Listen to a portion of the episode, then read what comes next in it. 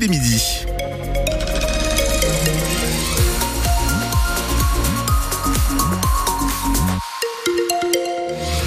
De suite, on fait le point sur vos conditions de circulation, Philippe. Et pour le moment, c'est quand même plutôt tranquille. hein. RS. Voilà. RS. J'ai tout dit, il n'y a rien à vous signaler. Vous circulez normalement partout en Gironde. Si vous voyez des problèmes- des problèmes, vous nous appelez bien sûr au 05 56 19 10 10.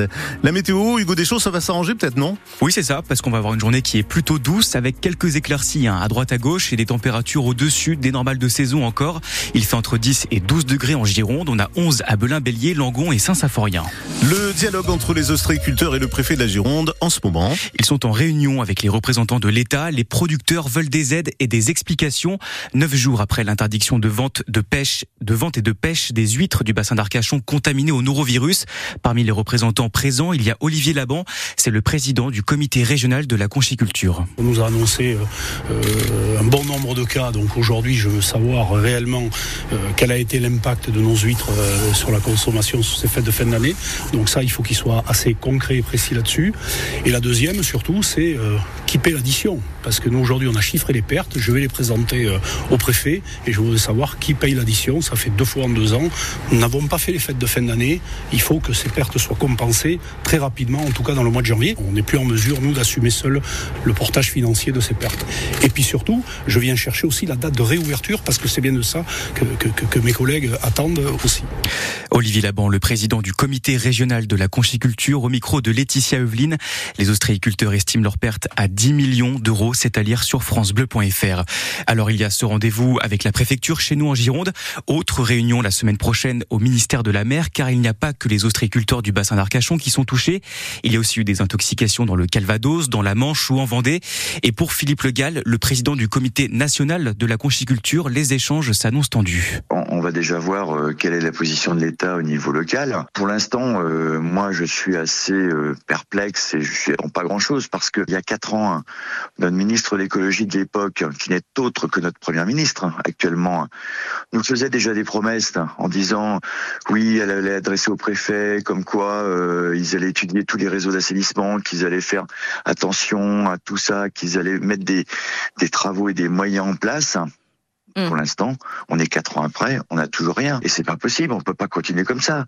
Vous vous rendez compte, on est en train de mettre une filière complètement en inactivité, euh, en dépôt de bilan. Enfin, c'est dramatique. Hein.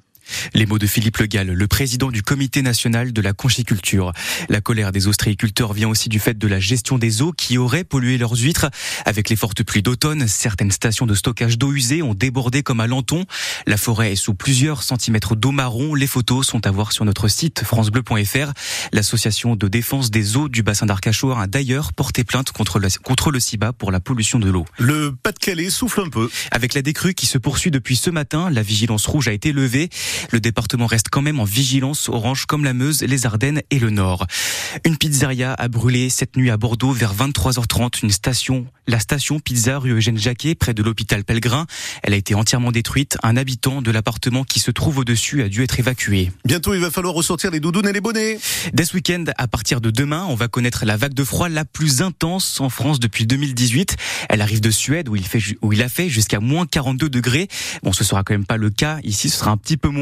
En Gironde, les, températures devraient être négatives à partir de ce dimanche. Et pourquoi pas se réconforter avec un peu de galette des rouets. Car euh, l'épiphanie, c'est demain. Et c'est l'occasion de vous parler de cette belle initiative d'un boulanger de Carbon Blanc. C'est à côté de Bordeaux. Alors bien sûr, il met les traditionnelles fèves dans ses galettes, mais pas n'importe lesquelles, car elles ont été dessinées par des enfants de la commune. Il a lancé un concours dans les écoles. Résultat, 10 vainqueurs et 1200 galettes produites par le boulanger Michel Roger. On est parti sur un concours de dessin en association avec la FCPE sur les trois écoles de Carbon Blanc, potentiellement 800 élèves. Et après, on a récolté pendant un mois, un mois et demi, tous les dessins. On a des matrices, il dessine dans les matrices. Et nous, quand on les donne à l'ordinateur, lui, il choisit ceux qui sont vraiment potentiellement les mieux pour aller sur les fèves. Et après, on fait une sélection. Alors là, on a le pont de pierre. Là, je pense qu'on a euh, des vacances euh, au soleil. Là, on a un joli requin. Là, je pense que euh, ça doit être l'église de, de Bordeaux. Là, c'est Maïwena qui a dû fa- faire ses vacances au camping. Ça fait toujours plaisir en famille de découvrir sa fève.